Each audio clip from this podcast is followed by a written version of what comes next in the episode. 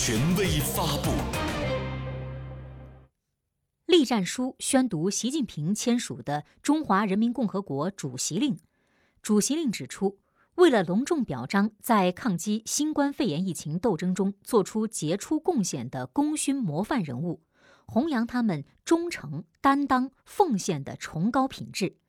根据第十三届全国人民代表大会常务委员会第二十一次会议的决定，